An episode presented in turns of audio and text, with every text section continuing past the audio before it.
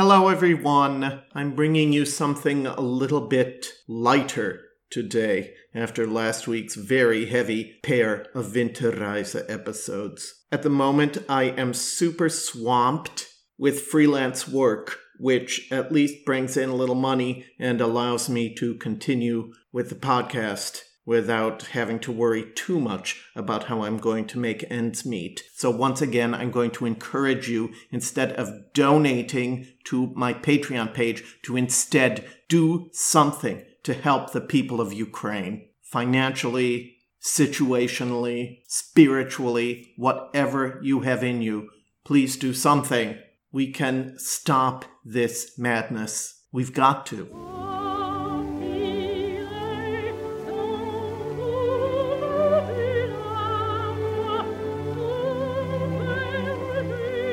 Welcome to Counter Melody, the podcast on great singers and great singing. As always, I am your host, Daniel Gundlach. No preaching here, no lecturing, well, maybe just a tiny bit of each, but the primary spotlight will always be on the singers that enrich and enhance our lives, no matter what is going on in the world around us. Thanks for joining me.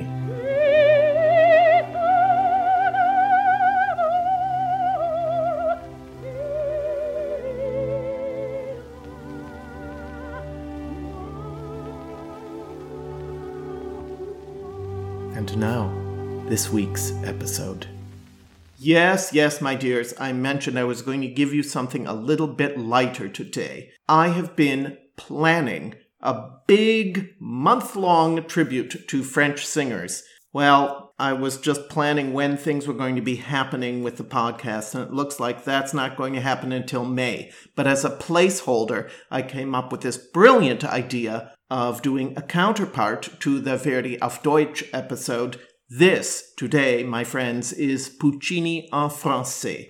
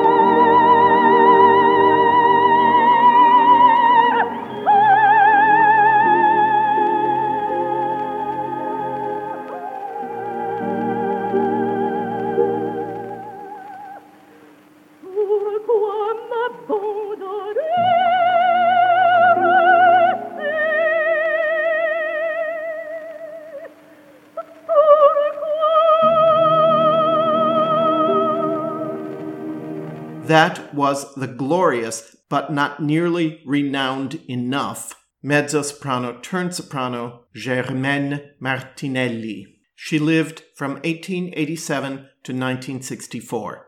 She studied literature without going to the conservatory, but among her voice teachers was the important baritone Jean Lassalle, who created numerous roles in operas by Massenet, Saint-Saëns, and others. In 1908, she married a man named Charles Martinet, who went under the stage name Charles Martinelli, hence her name Germaine Martinelli, no relation to the very famous Italian Otello Giovanni Martinelli. The majority of her singing career took place on the concert stage. I find here in a note to one of my recordings of hers. Her portly and unglamorous appearance confined her to the concert hall. Ay, ay, ay. Anyway, you hear what a glorious voice it was. And now I'm going to present to you one of the other great French voices. I mean, we're going to hear a whole bunch of them today, but this next one is one of my very favorites. This is Georges Thill, and here he is singing Ne pleure pas Liu, aka Non piangere Liu. Ne pleure plus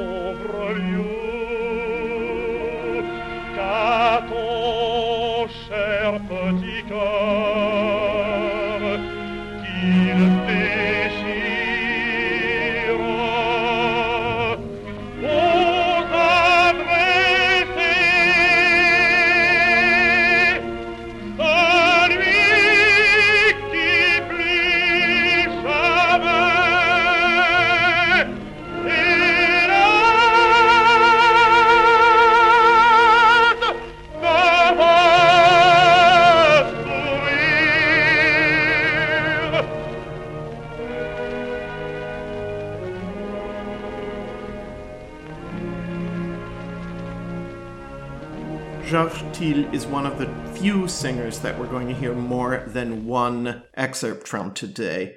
I just think he is the bee's knees. He's one of my very favorite singers of all time. I'll never forget when I first discovered him on a CD that EMI put out in the mid to late 80s. His recording of the last act of Romeo, in particular, set me on my ear and made me a lifelong fan. So here's the structure for the episode today. I'm going to take us through three of the big Puccini operas La Boheme, Madame Butterfly, and Tosca, or as she's known in French, La Tosca. I shall do extended scenes, for instance, the end of Act 1 of Bohème, the love duet from Butterfly, and various scenes from Tosca, and bring together portions of different performances by different singers so that you get a full range of examples of these magnificent artists. There are so many quintessentially French singers, not all of them French by birth, but by certain vocal characteristics. Many of them have all the earmarks of being quote unquote French. But let's start off with two brief excerpts for tenor from Puccini's Manon Lescaut, which, in spite of its title, is really more of a tenor's opera. And therein lies the difference, I would say, between Massenet's opera and Puccini's. Well, one of the differences anyway. Puccini himself said that his was not a French creation as much as it was an Italian one. There are two wonderful excerpts that I'm going to play for you right now. The first is by the tenor Georges Jouatte. He lived from 1892 to 1969, and he's a very interesting figure for many different reasons. First of all, he began his career as a dancer at the Casino de Paris. Can't say that of every opera singer, can you? He began as a baritone, but made the shift to tenor in 1934, following a career at both the Opéra de Paris and the Opéra Comique. He retired from his active singing career after the war to become a teacher. His students included Alain Fondary, Roger Soyer, Marie Mesplé, and Régine Crespin. And of the latter two, may I just say, there's a big Marie Mesplé episode coming up on Counter Melody in May. She wasn't really a Puccini singer, so we're not going to hear her today. As far as Régine goes, well, just hold tight, folks, because I've got some pretty fabulous Crespin to share with you toward the end of the episode. Meanwhile, here we have her teacher, Georges Jouatte, singing Ange, Sirène ou Femme, aka Donna non vidi mai.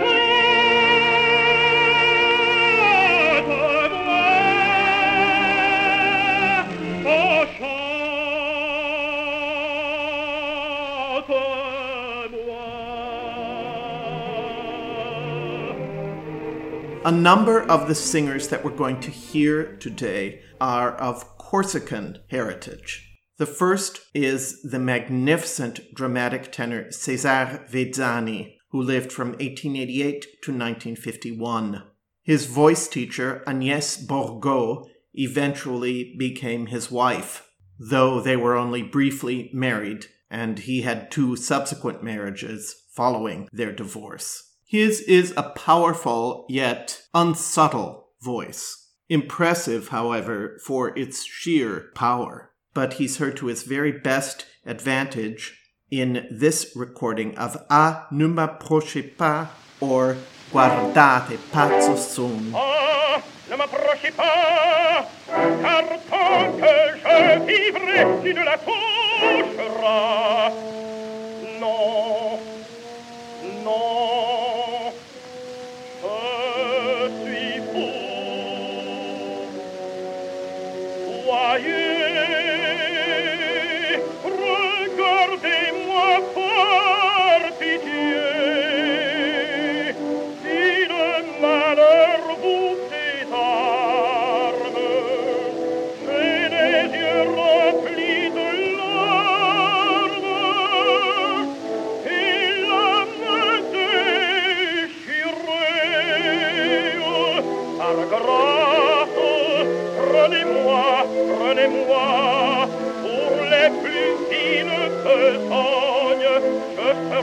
De joie.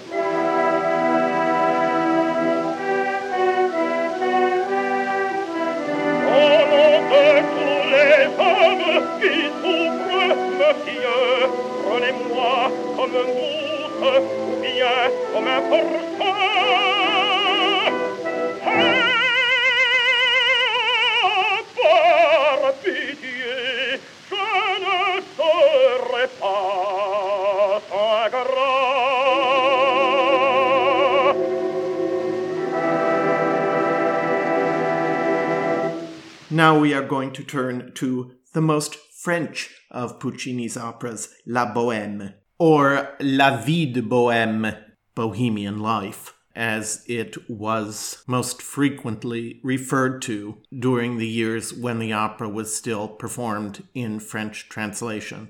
By the way, a few thoughts here about Puccini sung in French especially in comparison with Verdi sung in German. On that episode that I did a few months back, we heard some magnificent singing, but never once, in my opinion, did Verdi sound like he was a German composer. It merely sounded like singers with spectacular voices singing Italian opera in German. But I think when Puccini is performed in French, especially with singers with that quintessential tangy, nasal, vinegary French timbre that we associate with the French National School of Singing, we end up with music that is transformed into something sounding more like Massenet. It really takes on the character of the language, I think, and we're going to really hear that in these examples here. First, I'm going to play for you the meet cute scene between Mimi and Rodolphe, as he's known here, in La Bohème. From the moment that Rodolphe's friends leave him and he stays behind to write that article that he just can't quite seem to get his shit together to write. And believe me, I know what that feels like. I bet you do too. As we know, there's a knock on his door, and his life is changed with that knock. So I'm doing this scene in four different segments, and we're going to hear six different singers because there are two duet scenes. So in this first scene, we're going to hear a tenor called Enrico di Mazzei, whose patrimony was Italian, but who was born in Bulgaria. He went on to sing primarily in France and French speaking countries. And indeed, in this recording from 1928, he is, of course, singing in French. Who is he paired with? But that most quintessential of French singers, Lily Pons, whom we hardly think of as being a Puccini singer. What do we associate with Lily Pons? A small but very pretty voice, a somewhat shaky technique, great physical beauty, and extremely crafty marketing, career savvy out the wazoo. But in this, one of her very earliest recordings, we also hear that she was not only a singer of charm, but a singer of a little bit more substance than we sometimes think. I'm a big admirer of Lily Pons for a number of reasons, and perhaps this will act as a little bit of an introduction to a different side of Lily Pons. Here she is with Enrico di Mazzei in the first part of the Bohème duet from Act 1. Ça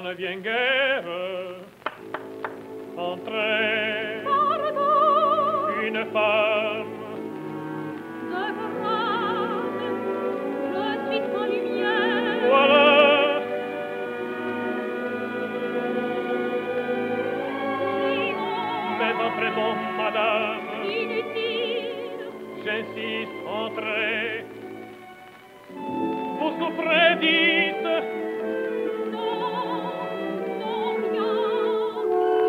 Come le parle Si des faves une échelle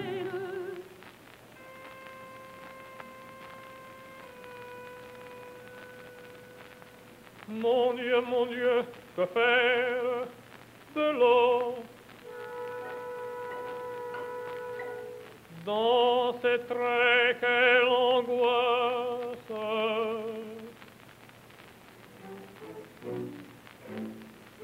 Ça passe un peu.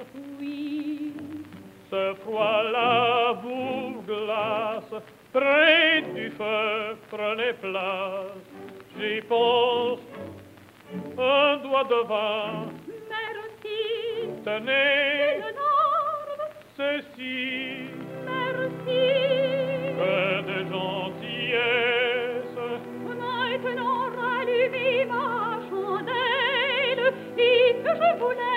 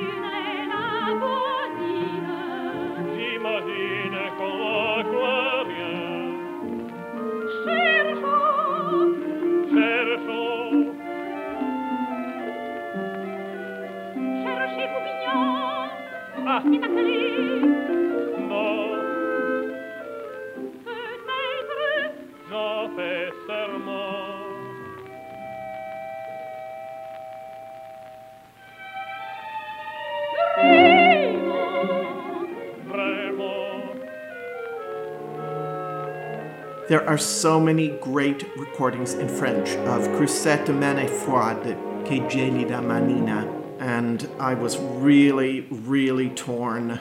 There's a gorgeous recording by the Belgian tenor André d'Arkor, which I'm not using, sorry. There's another one by the superb and mellifluously voiced Miguel Villabella. Again, I'm not playing him. There's one by Alain Vanzo that's also gorgeous. We're going to hear him in a few minutes, so at least he will be represented today. But I really had no choice but to play Georges Thill because his version is absolutely non pareil.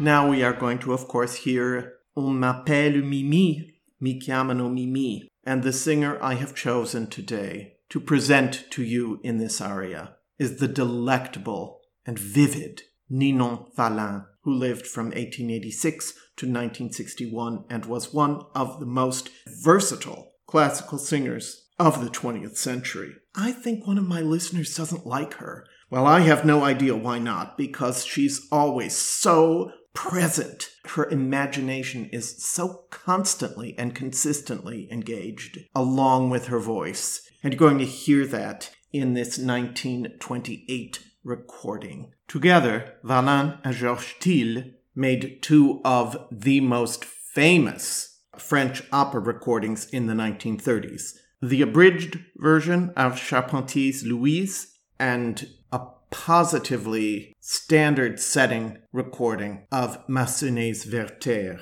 In spite of this, the two evidently really couldn't stand each other. So, for that reason, I must confess that it amuses me to juxtapose the two of these very, very great but apparently incompatible singers back to back for all eternity.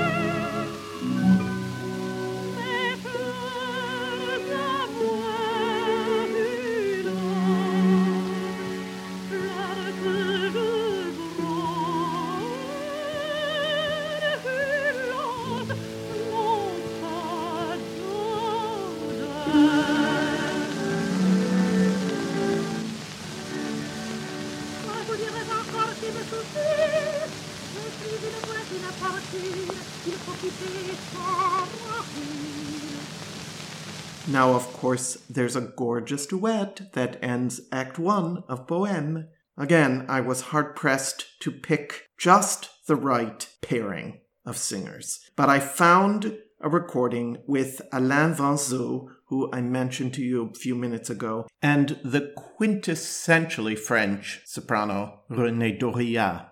Alain Vanzo lived from 1928 to 2002. He was one of a handful of tenors in the mid 20th century who represented and epitomized French style. He was actually born in Monaco. His father was Mexican and his mother was French. In the 1970s, in particular, his career gained greater international footing and he appeared on a number of really terrific recordings. This performance is from 1960 and, as I mentioned, features the soprano Renée Doria, who, if you remember, if you're a regular counter melody listener, died almost exactly a year ago, less than one month after her 100th birthday. She was, again, a very versatile singer. She made wonderful recordings of Melodie, but also of a wide swath of operatic repertoire from The Queen of the Night to Thais. Here are these two magnificent singers in those final moments of Act One of Bohème. Ô douce jeune fille, ange déesse, en te voyant dans ces blanches clartés.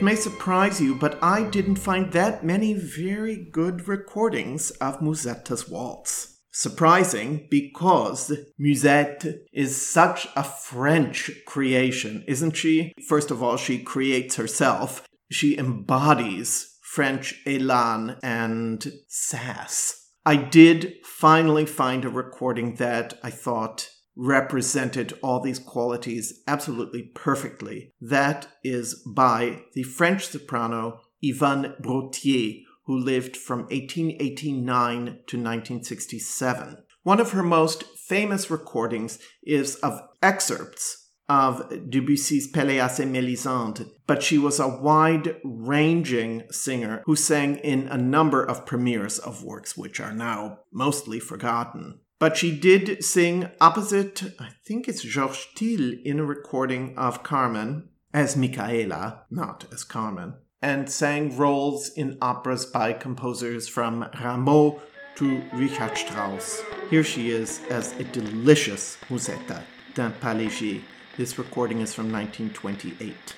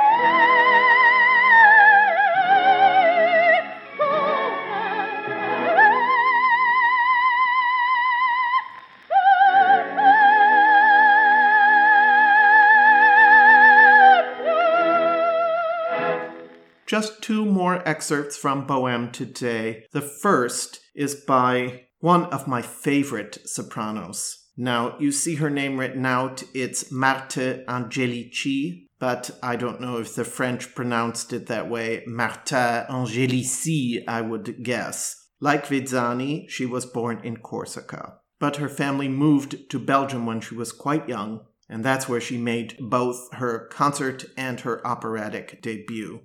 She was very popular at both the Opéra Comique and the Opéra de Paris, and made a fair number of recordings in the 1950s, including a complete recording of Les Pêcheurs de Perles and of Carmen.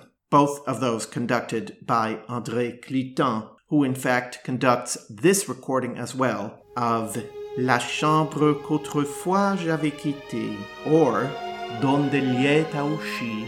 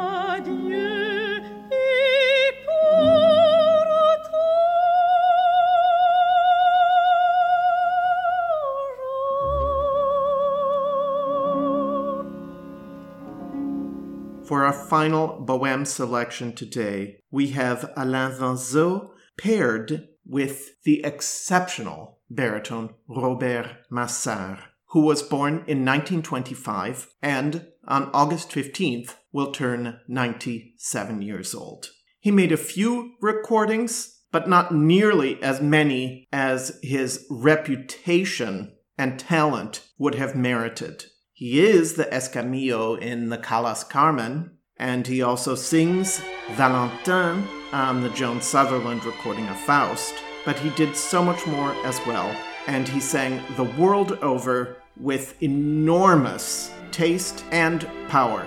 He's a magnificent singer, and here he is, opposite Alain Vanzo, in A Mimi sonet allé, or A Mimi tu più non torni.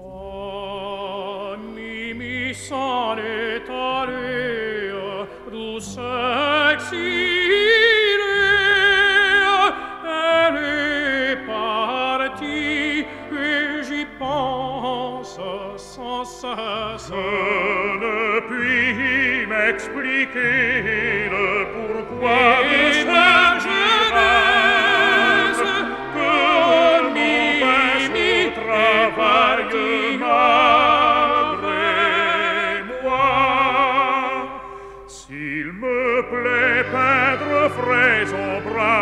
greffe du pâturage.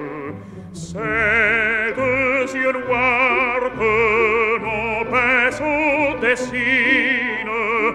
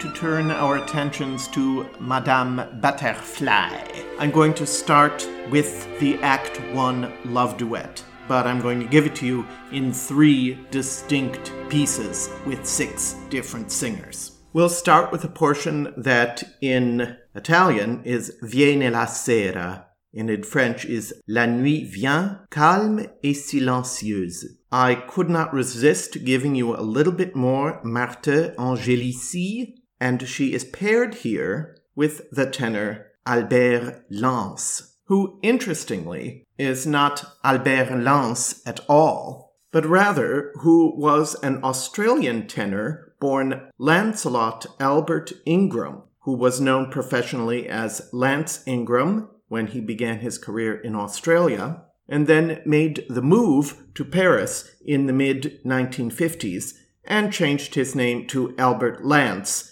which, of course, in French is pronounced Albert Lance. He was known in particular for his marvelous performances of the big French tenor parts. But those of you who remember such things will also remember that when Callas made her debut at the Opéra de Paris in 1958, on that checkerboard stage, everybody remember? He appears off stage singing Manrico in Trovatore and then is seen in the staged Act 2 of Tosca, in which Callas and Tito Gobbi are featured. That's probably the biggest exposure that he ever had, but believe me, he was one of the finest French quote unquote tenors there was. So here he is paired with with that beautiful Corsican soprano Marta Angelici in the beginning of the butterfly duet. Maybe I should actually tell you the singers that we're going to hear and then just play the whole thing in sequence without interrupting. I think that makes sense because it's really one great big long arc of a duet, and I don't want to break it up with a lot of talking. So the second part of the duet, beginning with the words Fée aux grands yeux or Bimba dagli occhi piena di malia, is sung here by Berthe Monmart, a superb Belgian soprano with a wide ranging and versatile repertoire and the French tenor Michel Sénéchal, who became much better known as a comprimario tenor. But in this recording in 1963, he's singing a very creditable Pinkerton, in my opinion. Later, Sénéchal was very well known as a voice teacher, and he died in April 2018 at the age of 91.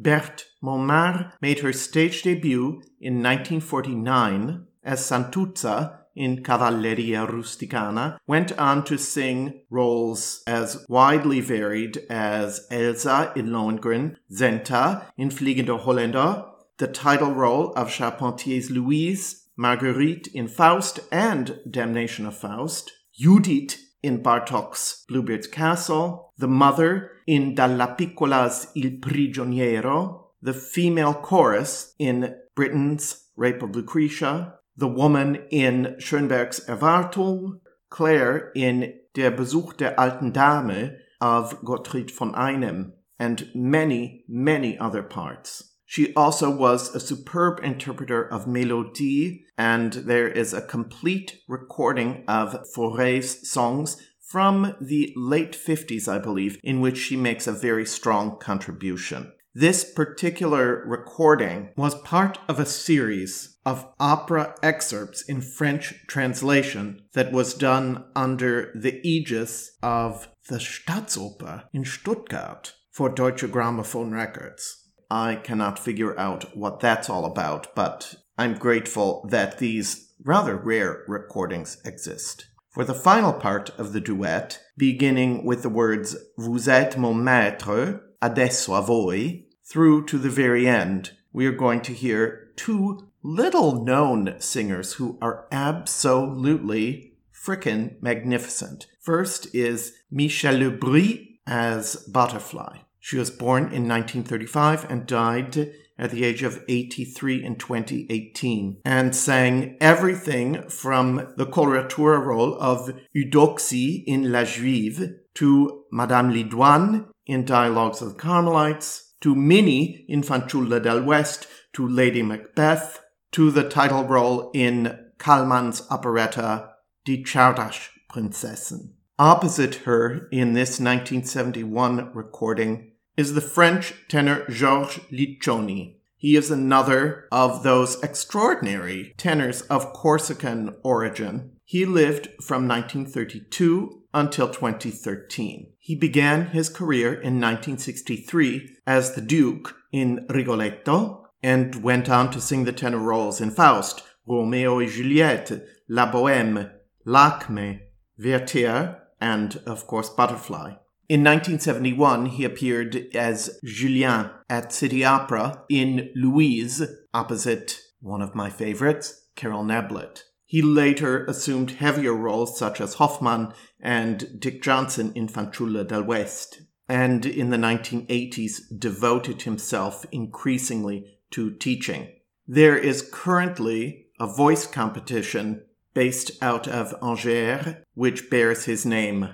Let us now enjoy this entire duet in, as I say, three different segments.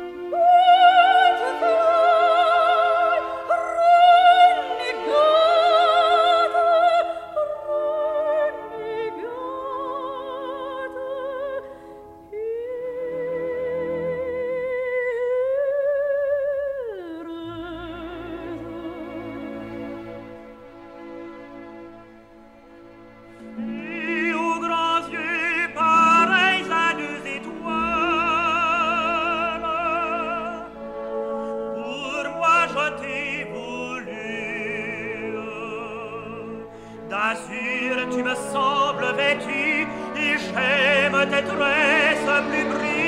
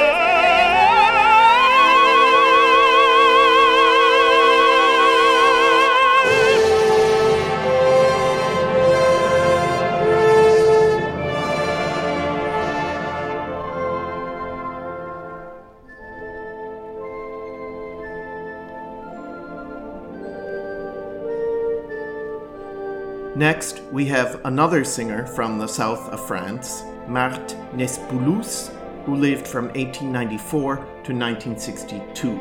She came to the attention of the head of the Paris Opera when she performed the Pie Jesu in Fauré's Requiem at the funeral of Sarah Bernhardt. and thereafter was immediately engaged by the opera. From what I read, she would often make guest appearances at other companies without the approval of the management of the opera, which led to a major dispute between the two of them and was directly responsible for her making the decision to simply abandon her singing career and devote herself to teaching in Bordeaux from 1947. Her most famous recording these days is no doubt Like Yvonne Brothier, a series of excerpts from Pelléas that were recorded in the late 1920s. On the basis of her recorded legacy, she was an enormously powerful interpreter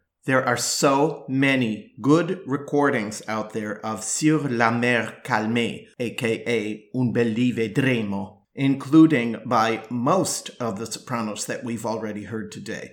But I chose Nespoulous's version to give you a flavor of yet another magnificent French singer who today is virtually forgotten.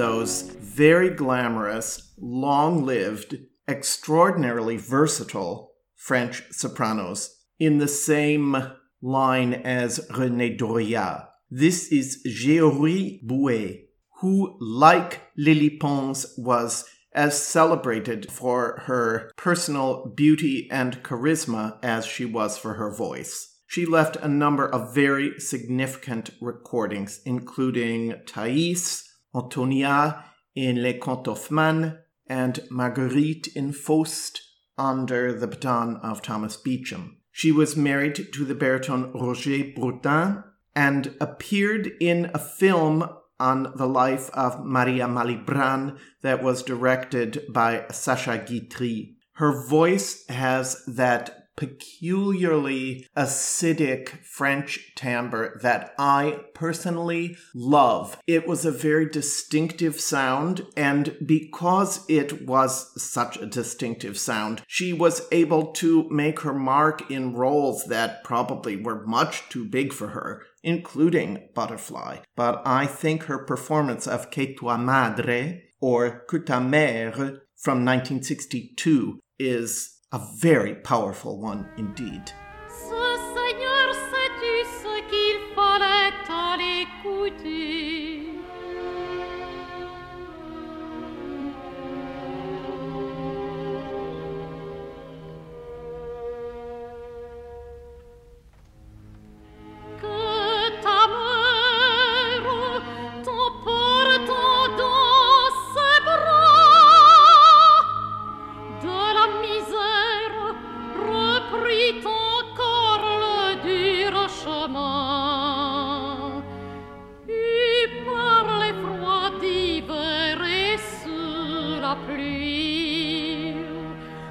Bravant les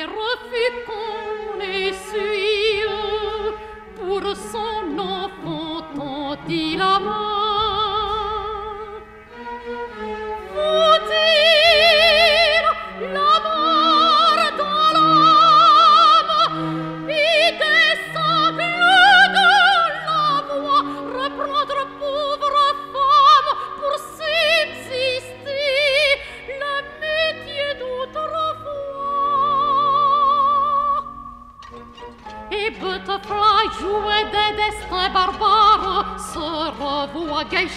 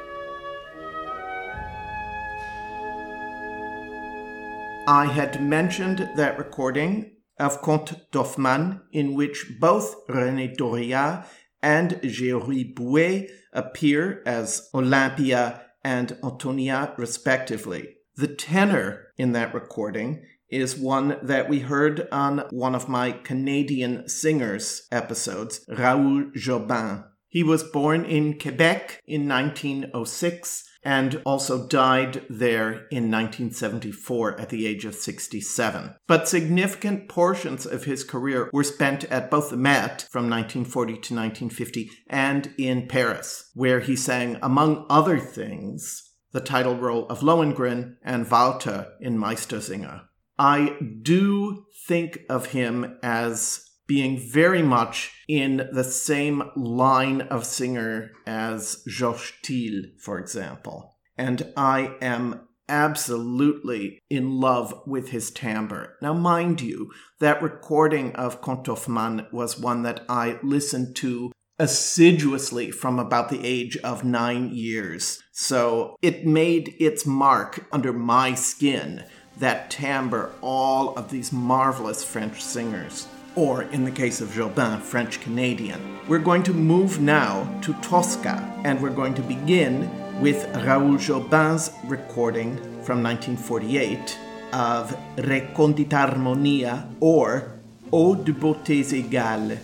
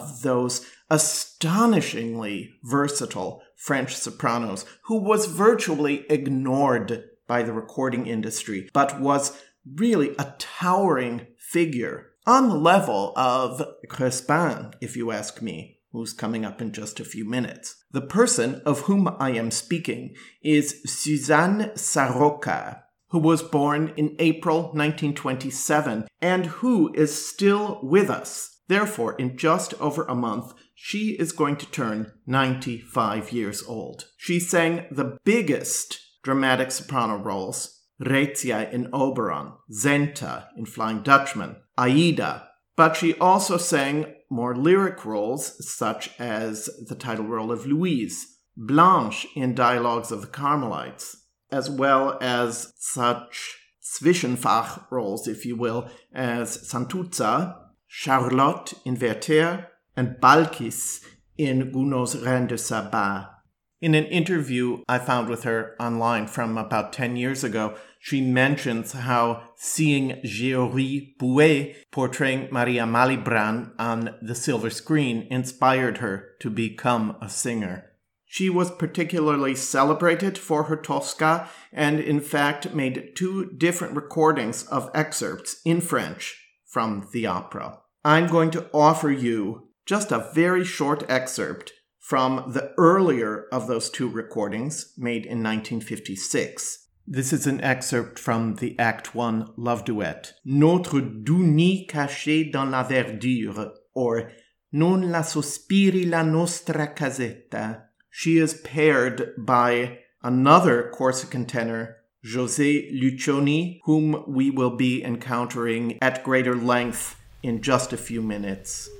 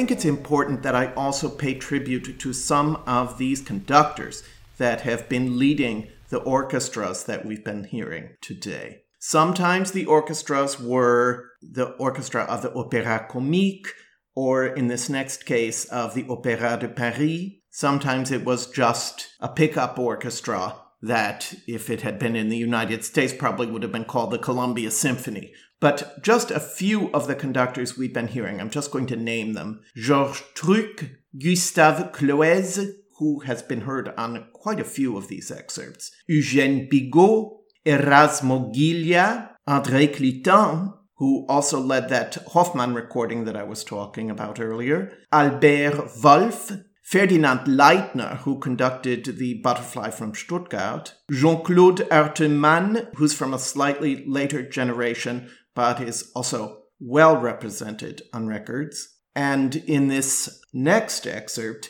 Manuel Rosenthal, who was, among other things, a composer who arranged the music of Offenbach for the ballet Gaieté Parisienne. He also conducted dialogues of the Carmelites at the Met. I happened to hear him. I can't remember what it was exactly. He might have just been speaking at a very advanced age when I was working in Paris in the early 2000s.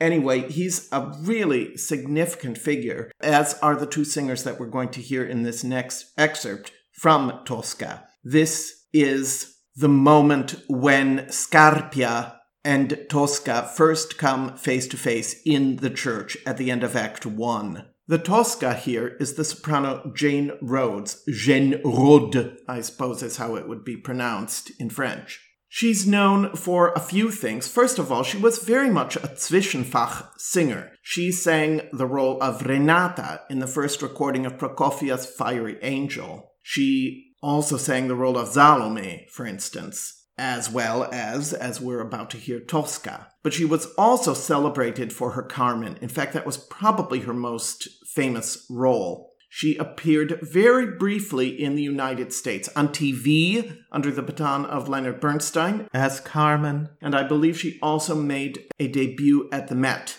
again as Carmen. She lived from 1929 to 2011 and was married to the conductor Roberto Benzi. On the basis of this recording, she's also a really, really fiery singer and interpreter, and the voice seems like it's fully capable of handling the part of Tosca. Opposite her is one of my very favorite singers of any nationality, Gabriel Bacquier, who two years ago now left us and who is going to be featured on his very own episode in May. So stay tuned for that. But in the meantime, I'm so excited to present his really insidious, slimy, insinuating, and very seductive Scarpia. So often, Scarpia is portrayed as a heavy, but as with French singers interpreting the role of Mephistopheles, there is a different quality that can be brought out in parts like this, and Bacquier really is dedicated to mining those particular depths of not just depravity, but seductiveness. Tosca divina a touché ma main, or Tosca divina la mano mia. The recordings from 1960.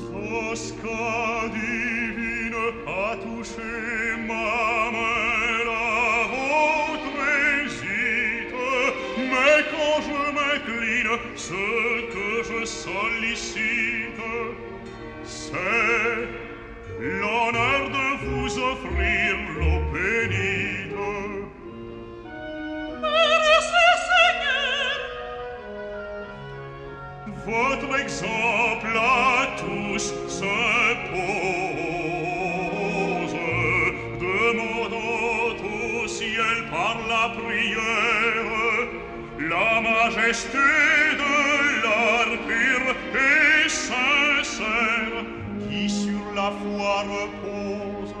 Pure grâce, La piété vous inspire, vous chantez sur la scène et venez à l'église pour prier.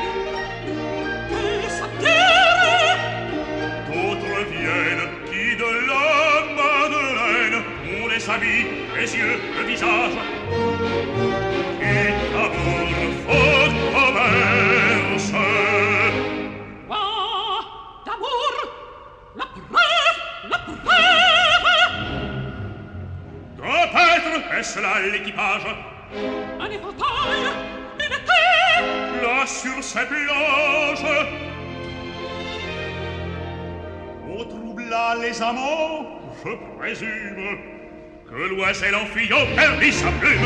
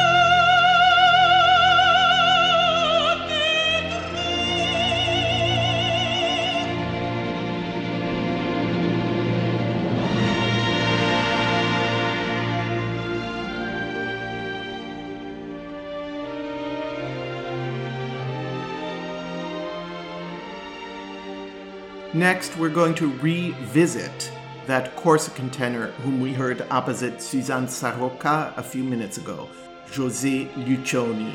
He lived from 1903 to 1978. Another one of the very great French dramatic tenors. His recording of Samson, for instance, in Samson et Dalila, is a classic.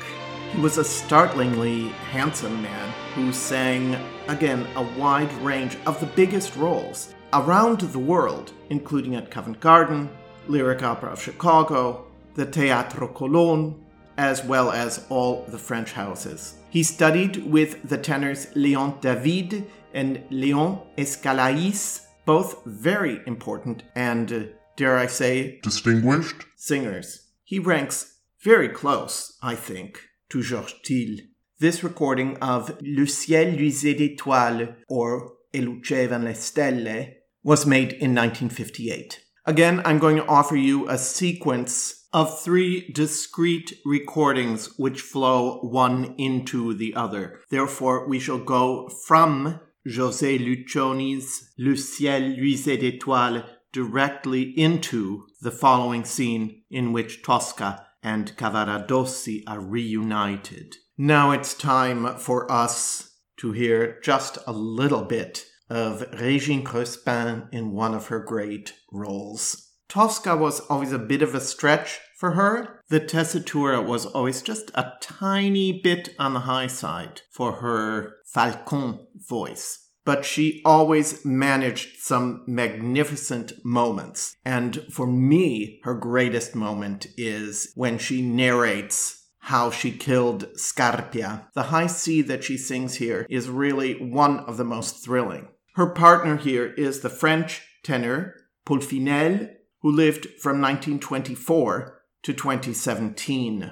He sang many of the same roles that the other bigger voiced French tenors sang, including Hoffmann, Werther, José, Faust, Samson, but also, of course, Radames, Otello, Manrico, Andrea Chenier, Lohengrin, and this, Cavaradossi. This is followed by a performance of Cavaradossi's O Dolci Mani, O Douce Main, which is sung by one of the greatest lyric French tenors and one who was greatly celebrated, Joseph Rogatchevsky. As you might guess from his name, he was born elsewhere and came to Paris. Where was Rogatchevsky born? But in Ukraine. This allows me to just briefly mention that next week's episode will feature great singers of Ukrainian origin. I've been wanting to put this together and it's a little complicated because there's such a wide range of singers, some of whom are considered Polish, many more of whom are considered Russian, but who were born or at the very least had roots in what is present day Ukraine. That was also the case with Rogatchevsky. He came to Paris before World War I and volunteered in the French army. Thereafter, he enrolled at the conservatory and received high honors upon graduation, and thereafter was hired by the Opéra Comique and the Monnaie, where his career was centered. But in 1944, interestingly, he did sing the role of Don José at City Opera opposite, another of my favorites, Jennie Tourel. His voice is of such enormous sweetness. I have been a huge admirer ever since I first heard his voice. Gosh, that would have been back in maybe 1980 or so. So, this sequence of three discrete recordings will conclude with Joseph Rogatchevsky singing O Douce Main, O Dolci Mani,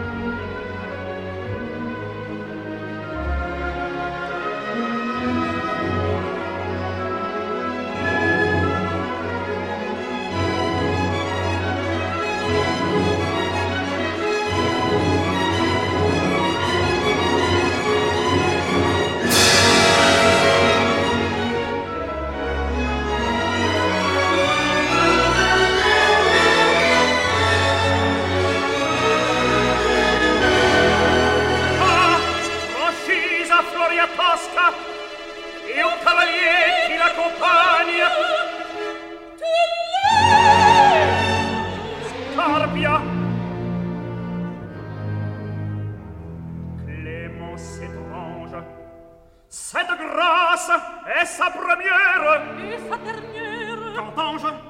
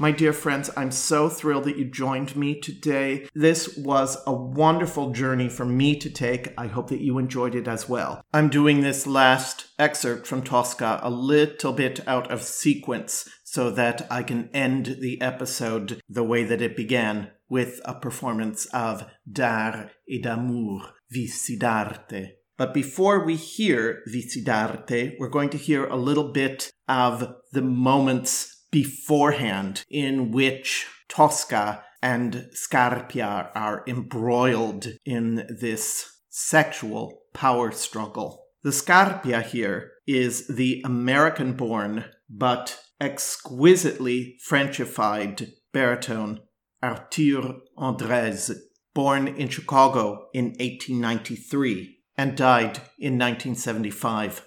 He was a protege of both Jean de Reszke and Reynaldo Hahn, with whom he recorded a number of Reynaldo Hahn's songs. His French diction is virtually flawless, and like Gabriel Bacquier, he makes a very interesting character study of Scarpia and gives him much more elan than Scarpia sometimes receives, really by virtue of his precise yet expressive diction. Tosca in this recording is none other than Ninon Vallin, appropriately enough. In this recording, we go up until the very point at which Tosca sings Vissi d'arte, and then I am going to switch to a recording by possibly the greatest French dramatic soprano that ever lived, but also a singer who was, I submit to you, the most controversial French singer of all time. And that is Germaine Lubin. There were some very suspect connections with the invading Germans during the years of World War II. Lubin always protested that she had courted these favors only as a way of saving unfortunate colleagues who were being sought out by the Nazis. She always maintained that it was jealousy of her colleagues and the fact that she, as she admitted herself, was not a very good colleague herself that led to these accusations and which brought on catastrophic repercussions after the war. For now, I am setting aside those questions and bask in her extraordinary voice and technique as heard in this performance of Visidarte. Ma belle madame, seyez-vous là, et nous allons chercher ensemble comment le sauver. Voyons, cherchons, cherchons Combien Combien La somme? Oui, l'homme dit vénal, peut-être est-ce vrai, mais pour une belle je paie de toute autre monnaie.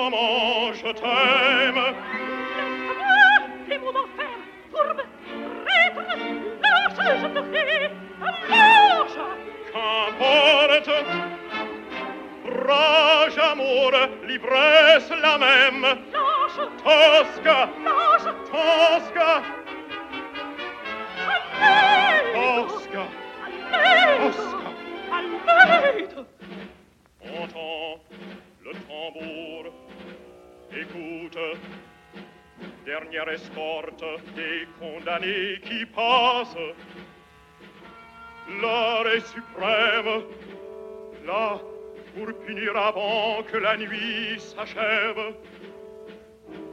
Là, l'échafaud se dresse.